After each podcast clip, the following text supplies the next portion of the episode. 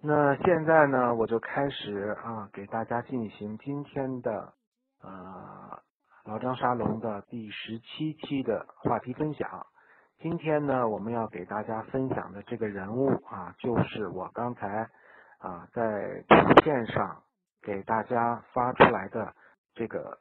啊这个人物山本耀司。呃，有很多这个时尚的呃。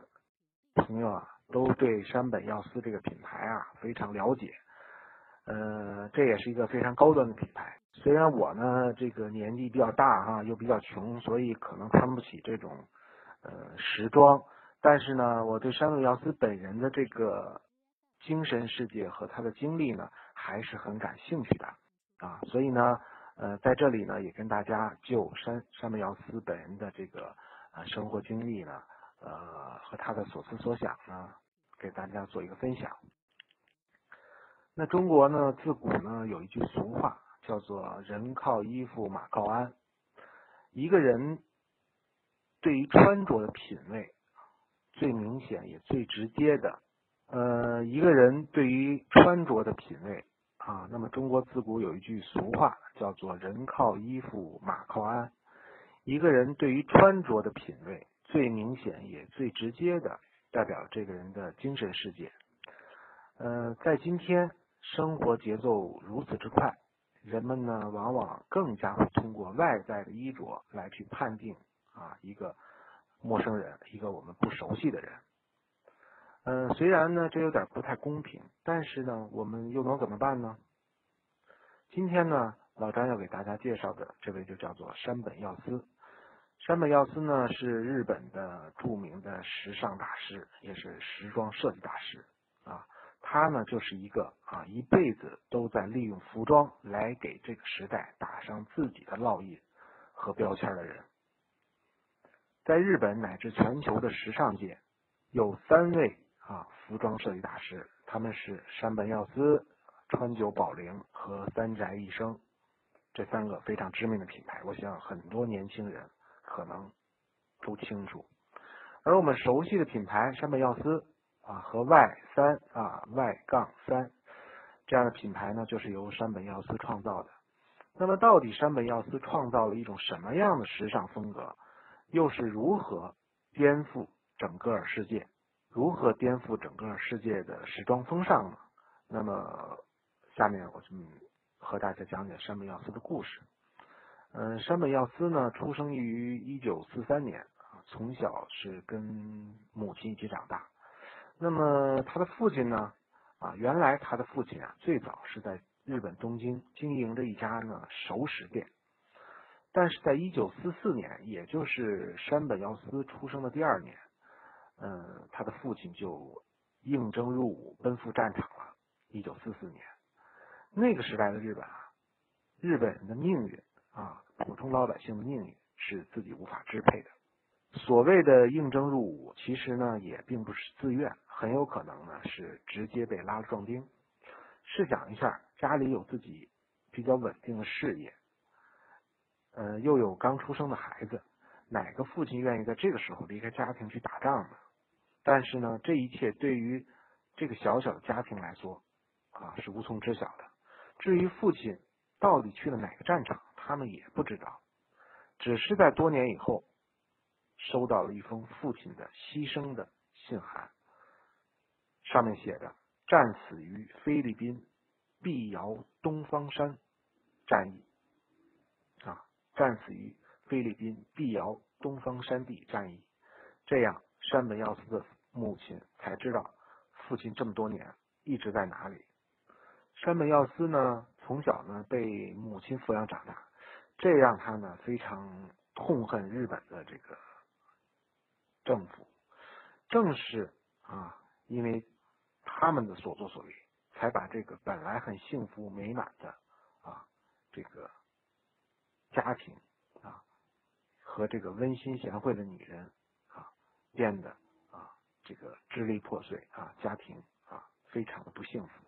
山本耀司的母亲呢叫做富美，就是。财富的富，美丽的美，是一个非常温柔贤惠的女人。为了支撑家庭，母亲呢只能把山本耀司呢寄存在自己的娘家照顾，而自己呢则在位于东京的新宿开了一间小小的裁缝店，叫做富美洋装店啊，富美洋装店，为人们呢定制成衣。在山本耀司幼年的记忆中啊，基本找不到母亲宠爱他的画面，只知道母亲啊成天疯狂的忙碌在工作中。一旦他和母亲在一起的时候，总希望能得到母亲的亲昵，但是没有。而每次他做错了事情，母亲呢也从来不曾打骂过他，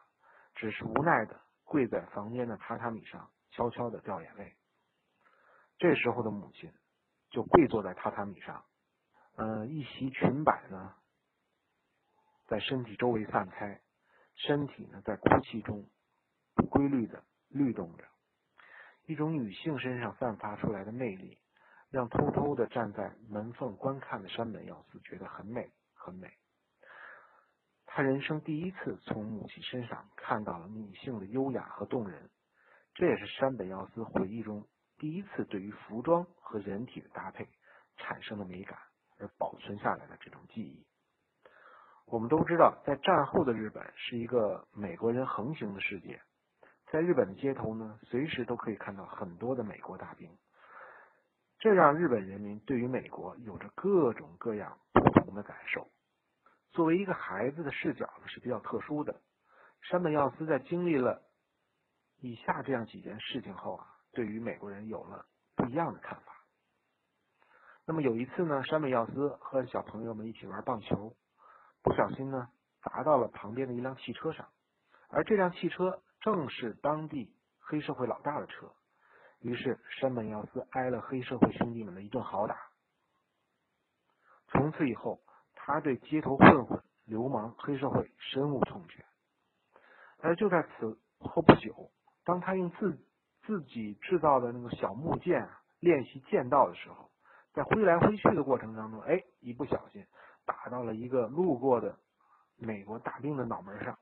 那个美国大兵呢，来他们这儿呢是找女人寻开心的。这时候山本耀司吓得要死，而这个美国大兵呢，脸啊憋得通红，强忍着疼痛啊，嗯，却跟山本耀司摆了摆手，说啊，没什么，没什么啊，然后就走开了。因为山本耀司生活的这个地方啊，属于东京的贫民区，所以呢，经常有打架的事情发生。他呢，经常看到啊，日本人在打架的时候，总是一群人啊蜂拥而上啊，不打到尽兴绝不罢休。而当地的美国大兵呢，也经常有打架的情况，但是呢，美国人打架呢，总是围成了一个圈子，哎，中间呢是两个打架的人，观看的人呢，哎，没有人啊帮助其中任何一个一方。就是围观，好像所有男人的争斗呢，必须由自己来解决。当争斗结束了以后啊，胜负已分啊，围观的人才会帮助其中受伤比较严重的人。这个幼年的山本耀司呢，留下了非常深刻的印象。他觉得日本人很坏，没有道德，而美国人呢都很讲规矩啊，是一种有道德感和荣誉感的民族。不管山本耀司的这种看法是否正确。但是这就是社会对于一个孩子的影响。山本耀司后来的时装风格啊，你绝对看不到那种高跟鞋的出现。哎，不知道大家仔细观察没有？那这是为什么呢？在山本耀司幼年生活的地方啊，充斥着很多的妓女。就在他家门口啊，旁边有一个电话亭，经常有很多妓女呢就在这里啊打电话啊。这些妓女呢倚着门框啊，在当电话里呢说着些什么啊，两条腿呢。哎，交叉起来，往往呢还穿着那种比较诱人的美国进口的长筒袜和高跟鞋，但是因为高跟鞋啊而越发凸显了啊这些妓女腿上这种浑圆的隆起的这种小腿上的肌肉，让山本耀司觉得非常丑，非常丑，完全失去了女性应该具备的清新和柔美。所以呢，在成年以后，山本耀司一直对高跟鞋有一种天生的恐惧感。他觉得高跟鞋对于女人来说简直就是一种灾难，而他觉得只有穿着平底鞋自然的行走才能显示女性的柔美。嗯，所以说呢，从童年开始啊，山本耀司就是通过女性来观察这个世界的。而当时的日本社会对于女人来说是非常不公平的，而作为一个男人，他觉得操纵这个社会和操纵女人的男人都是很罪恶的。他的眼睛深深的看到了女人的美和女人的丑，以至于他后来一直想通过他的这种设计风格啊来解决这些问题。少年的山本佑司呢就喜欢上了绘画，后来呢报考了两所学校，一个呢是某大学的法学部，一个呢是东京艺术大学。虽然这两个学校的考试啊他都通过了，但是在最后选择的时候他还是犹豫了。艺术无疑是他喜爱的，但是呢，法律在社会上具有很强的生存优势，能够很快帮助母亲承担起这个家庭的担子。最终，为了母亲，山本耀司还是选择了大学的法律系。但是上大学法律系的山本耀司呢，却因为对学习没有丝毫兴趣啊，而变得没有了目标和方向。一天无所事事，开始拒绝人生，逃避人生，也成为了所谓的迷茫的一代。那么在大学毕业之后，山本耀司对于社会生活带有很强烈的拒绝感。他不想进入这个社会，成为一个大齿轮当中的螺丝钉，所以他一直在退缩。他只能要求进入母亲的裁缝店当中打工。这对于母亲来说，当然是一个非常不希望看到的景象。他辛辛苦苦的把儿子培养大。却只是换来了一个自己裁缝店里的小裁缝，这不是天大的笑话吗？不过最终母亲还是没有办法，只能让儿子到店里做了一个小裁缝。在一九六六年，二十四岁的山本耀司呢，又进入了文化服装学院深造，在这里学习的以女孩居多，大概一万个学生当中只有一百个男生，而山本耀司呢。就是在一堆女孩当中学习刺绣，学习锁扣眼，学习顶针捏线。他那个粗壮的手指干起这种精细活来真是非常难受。但是他喜欢，怎么办？所以呢，有些活计呢，他只能请女同学帮着做，然后呢，请人家吃饭。但是在服装设计绘图这个领域，却是他最擅长的。到最后，他的作品已经可以拿出去换钱了。在学习末期的时候，他参加了。一系列的时装设计比赛都获得了非常惊人的成绩。在一九六九年参加一个时装设计大赛获奖的时候，评委们对山本耀司说：“久违了，重量级新人。”这次获奖呢，给他带来了十万日元的奖金，资助了他可以购买一张巴黎往返的机票，再加上赞助商的赞助，使山本耀司呢能够在巴黎学习生活了一年的时间。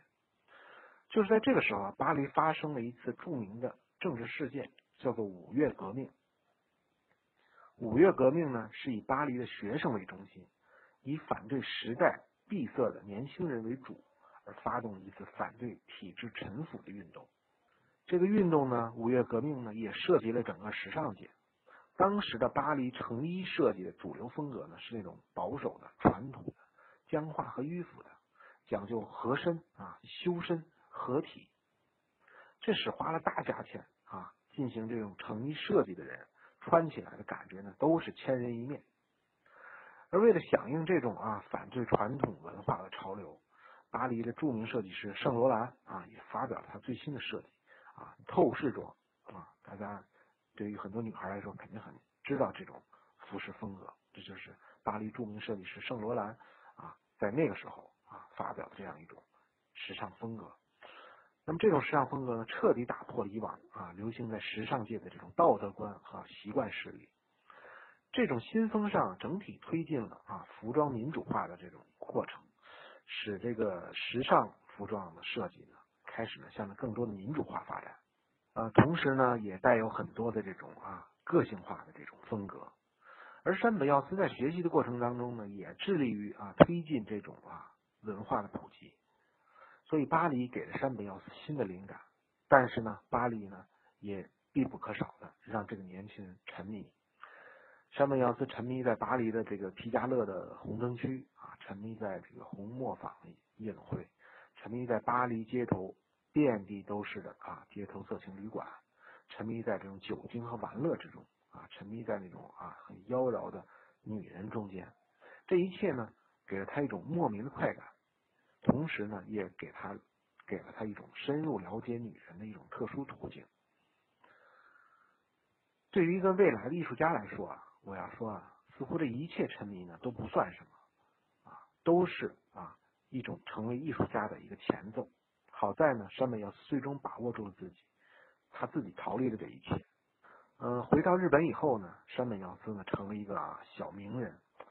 因为在母亲的裁缝店里啊，回来了一个从巴黎时尚圈学习归来的著名的啊男设计师，很年轻，很帅啊，这都给这个啊本来是属于女性世界的裁缝店带来一个新的生机。山本耀司一边向客户展示某种印花。某种最新的潮流款式，某种新鲜的设计剪裁方式，一边拿着针线、布料和剪刀，所有的事情都是他亲自完成。他跪在女人的啊裙摆前摆弄啊，一时间呢，这个富美洋装店啊生意非常红火。工作虽然很辛苦，但是呢却很赚钱。这时几年以后，山本耀司呢就有了钱，可以另外开一家自己的成衣公司。所以在一九七二年。山本耀司啊，租了一间公寓，成立了自己的服装设计公司。公司的名字呢叫 Y.S，就是大写的 Y 和 S。在时装界呢啊，有两个词汇呢，大家未必理解啊，那就是成衣和高级定制。所谓成衣呢啊，就是面向未知的客户群体啊，设计师呢按照自己想法啊做出来自己想做的衣服啊，但是呢能否被消费者接受？还不知道，而高级定制呢，则是完全根据客户的风格和身材，专门进行量体裁衣。那么在后来的一次服装展销会上，山本耀司呢，把本来想想要做的这种一百件成衣啊，其中的八十件都做成了风衣，而且是那种非常宽松的风衣。在当时的日本，几乎找不到宽松的款式。因为大家呢都还很流行根据自己的身材和曲线来严丝合缝的制作服装，因为这才叫量体裁衣啊！但是这种反潮流的宽松式的风衣啊好评如潮，因为它不但可以显示一种年轻随意的潮流感，还可以适应更多的身体线条，同时呢可以放松我们的身心。所以一些这个订货商就说啊，说山本耀司，你的时代终将到来。就是这样，在一九七七年啊，山本耀司服装的第一场时装秀举行了。在时装秀发布会的当晚啊，他的服装样品已经做出来了。山本耀司看着这些准备参加明天自己第一场时装秀的这些样品服装，觉得非常不满意。但是呢，怎么不满意呢？他也说不太出来。于是呢，他就根据感觉，让员工把所有的衣服都扔进了洗衣机。洗完之后啊，晒干了，晒干之后的衣服呢，带有了一种非常自然的揉搓的这种褶皱，这种褶褶皱啊，更加显示这种衣服面料的这种啊自然性，也显示了一种非常随意自然的这种风格。哎，于是第二天就这些啊，洗衣机洗完了也没有熨的这些衣服啊，第二天就直接登上了山本耀司的第一场时尚发布会的秀场。但是呢，这次时尚发布会非常成功啊！山本耀司这些啊丢进洗衣机的衣服啊，满是皱褶的衣服，从此呢也被时尚界称为了皱褶美学啊，或者褶皱美学。一直以来呢，山本耀司的成衣啊都是针对女性，他希望呢给独立女性设计符合时代感啊和她们身份的这种职业装，而那种带有明显的男性化和旧时代倾向的职业女装呢。哎则是呢，在男权社会约束下的一种产物，完全呢让女人桎梏在男性的环境当中，得不到一点自由。而在这个时代，是一个女性的自主意识觉醒的时代，即使是职业女性，也不愿意呢委屈在，也不愿意呢委屈在这个男权社会的规范之下。因此呢，山本耀司那种代表自由的那种插肩啊，代表开放式的这种宽松。代表自然的这种褶皱啊，都成了满足女性心理需求的这种非常重要的发明创造啊，可以说在当时的独立女性的心里掀起了一场地震和一场革命。那么在山本耀司的办公室的墙头贴了一张日本地图，每次有一个啊新的啊销售商、订货商来订购山本耀司的服装，他就会用红色的大头针在地图上。做一个标注。不久呢，当红色的这个大头针已经插满了整个这张日本地图的时候，山本耀司觉得他必须要去巴黎了啊，因为巴黎才是世界时尚之都。在一九八一年，山本耀司呢在巴黎开了一家小小的时装店。一九八二年，当年当季的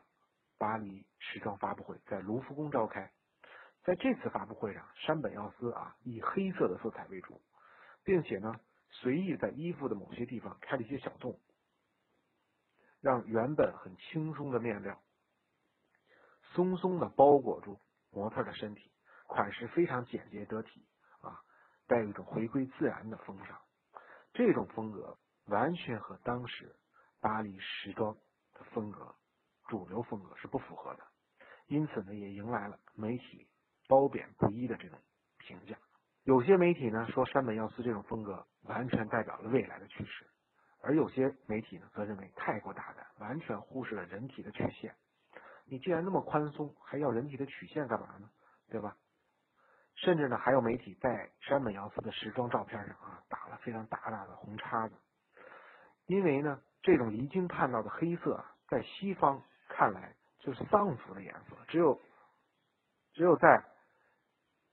人的葬礼上才会穿，而看到这一切评价，山本耀司也只能苦笑一下。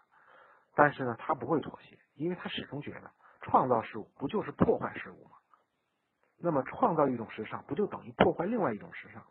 创造一种美，也等于同时破坏另外一种美。时尚界认为的所谓的完美，在山本耀司看来是非常丑陋的。而山本耀司希望看到一种带有缺点、带有扭曲、带有混乱。带有混乱的美，因为如果没有这种扭曲，没有这种缺点，也没有这种混乱，那么我们根本无法凸显人体的美和线条的美。这就好像这个维纳斯的断臂，当没有破损的时候，就没有维纳斯的美。想把任何一个方方面面都做到完美，反而无法凸显美。那么在巴黎呢，山本耀司结识了欧洲非常著名的导演啊，这个维姆文德斯。维姆文德斯呢，拍摄过非常著名的电影《德州巴黎》啊，还有很著名的电影叫《柏林苍穹下》，大家可能喜欢文艺片的都非常有名这两部电影。那么在电影这个《柏林苍穹下》的最后啊，大家去看一看那个电影。导演呢，维姆文德斯呢，是让演员穿上了山本耀司设计的大红色的礼服。那么这个时候呢，啊，文德斯和这个山本耀司，他们还从来没见过面啊，但是恰恰也是因为这种机缘，两人呢得以在巴黎啊会面了。随后呢，文德斯希望能够拍摄一个山本耀司制作衣服的一个教学视频，于是呢，文德斯就跟随山本耀司来到日本，追踪山本耀司的工作与生活。但是当文德斯拍了一些电影素材以后，彻底改变了自己的想法，他放弃了拍摄的所有片子。跟山本耀司说：“我决定为你拍摄一部电影。”这就是一九八九年拍摄完成的《都市时装速记》。而在拍摄电影的整个过程当中，啊，文德斯都穿着山本耀司为他设计的服装。因为我们这位维姆文德斯啊，经常旅行啊，所以他希望把所有的随身携带的护照啊、机票、皮夹啊等等都放在口袋当中，都放在自己身上的口袋当中。啊而这点呢，恰恰是和山本耀司的设计思路共通的，自由嘛，啊，可以说走就走的旅行。所以呢，山本耀司专门为文德斯设计了一个拥有二十六个口袋的服装，几乎可以装下文德斯随身所携带的一切，使文德斯甚至可以不用带任何一个包就可以进行一次全球旅行。一直以来呢，山本耀司都是以女装设计为主的。当时的日本已经有很多女性啊穿着山本耀司的服装，这些女性都被称为独立女性。这种独立女性似乎有着一种啊让男人无法轻易接近的气质，因此甚至有一种说法，说所有穿着山本耀司风格服装的女性都没有男人缘。于是山本耀司萌生这样一种想法：既然独立女性没有男人缘，那为什么不为这些独立女性啊？设计一种可以搭配他们风格的男性服装呢？也就是说，你说我们女没女人没有男人缘，那我们就为这些没有男男人缘的女性专门设计一些男性服装，不就行了吗？于是呢，山本耀司开始设计啊，从这个时候开始设计男性服装。他给自己的定了一个设计主题，就叫做世俗之外。呃，这个世俗之外的这组这个服装的风格啊，是为了搭配男性的服装啊，而禁锢了啊女性服装的风格。而所谓的世俗之外呢，啊，就是我们所说的世俗呢，是为了搭配男性的服装，所以呢就禁锢了女性的服装的这种风格。那所谓世俗之外呢，就是为什么不让男性的服装去搭配女性的服装风格呢？于是，在一九九一年，山本耀司和川久保玲两个著名设计师联合举办了一场时装发布会，啊，一众大牌的艺术家、艺术家啊、艺人、画家、歌唱家啊、歌剧歌剧家啊，这个呃诗人、作家，作为模特穿上了山本耀司设计的这个世俗之外的服装。那么，这个文化倾向也再一次波及到了整个的世界时装界。每次参加巴黎啊这个时装发布会啊，在山本耀司心中都有这么几个禁区，其中有一个禁区就是日本元素，比如说日本的和服。曾经有很长时间啊，日本的设计师都觉得把和服元素搬到巴黎是一件非常丢人的事儿，因为和服在西方人眼中看起来不但不美，而且非常繁琐、非常复杂，规矩繁多，束缚自由，不符合时代的。主流，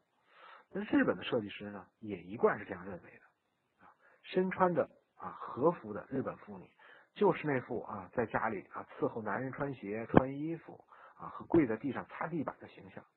有一次呢，啊山本耀司和一个日本的和服大师聊天，通过这次聊天，他真正才发现了他原来所不了解的和服的魅力。原来。和服的仅仅一条腰带就具有千变万化的魅力，一件和服只有五分钟就可以换上，而且有很多种别致的穿法，甚至每个人都可以根据自己的喜好，把和服的穿法进行各种各样的改造。这样，原本对和服是很了解山本耀司非常惊叹，原来和服竟然是一种如此自由的服装。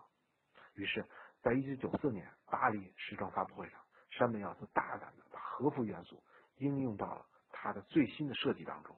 甚至在服装当中加入了一些看起来完全没有意义的装饰品。呃，这也是日本设计师第一次把和服元素带到了世界时尚之都巴黎。二零一一年的啊十月，山本耀司呢获得了法国政府颁发的艺术文化勋章的啊这个最高荣誉啊高等骑士勋章。当接到这个勋章的授予通知的时候，山本耀司有些犹豫，因为他的好朋友北野武啊，很早就获得这个勋章。我们上次讲过啊，这个北野武和山本耀司他们是好朋友。那么山本北野武呢，很早就获得了这个啊高等骑士勋章，而山本耀司却用了整整三十年才得到了巴黎时尚界的啊这种认可。呃，难道呢？他觉得难道电影比时装的重要性更大吗？山本耀司觉得啊，心里有点不平衡。电影是可有可无的东西，而时装服装却代表着一个人所有品味的一种集中体现。在整整三十年来啊，他的人生当中都是一直在通过服装来为女性寻找一种自由。山本耀司他自己每天工作到深夜啊，在女性的裙摆面前一跪就是几个小时。他让女性的自由天性得以释放，但是这种付出还不如几部电影来的重要吗？山本耀司说自己完全是用生命在做衣服，而且呢，他被人称为剪裁之王啊，就是说他的自己的啊剪裁工艺非常牛。其实呢，山本耀司呢也并不是说愤愤不平，而是呢对于这种禁锢在人脑当中的束缚带有天生的这种质疑感，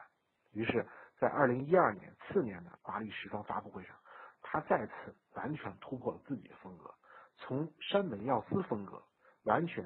转向了一种反山本耀司风格。他甚至干脆不要剪裁。你不是说我们是？你不是说我是剪裁之王吗？我干脆这次我不用剪裁，我一刀一剪都不用，只用一块完整的布就可以解决一件衣服。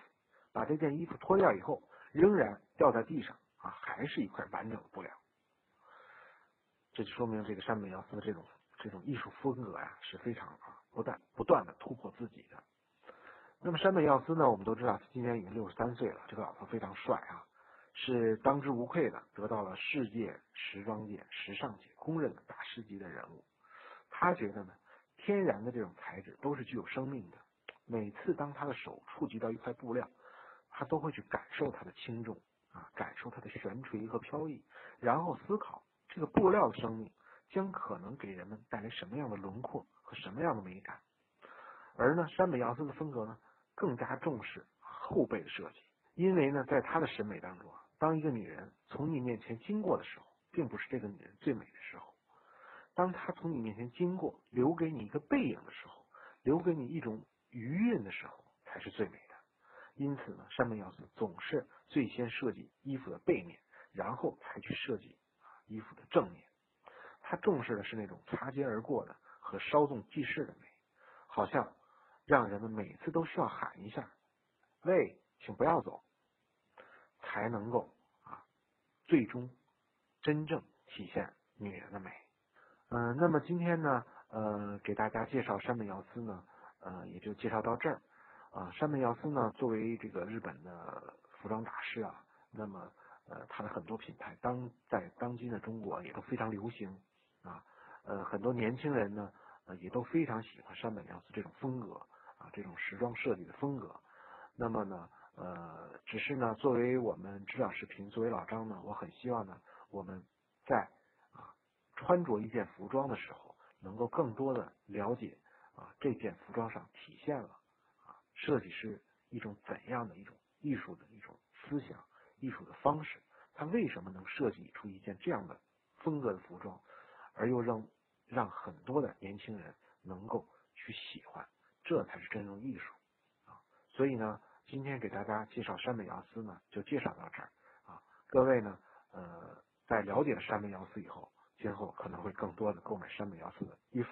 当然呢，我在这里不是要推销山本耀司的服装啊，只是我对他的服装的这种艺术设计风格也是非常的啊欣赏的啊。那么今天呢，就到这儿啊，不耽误大家太多的时间了。接下来呢，会有一个小小的抽奖，那么。呃，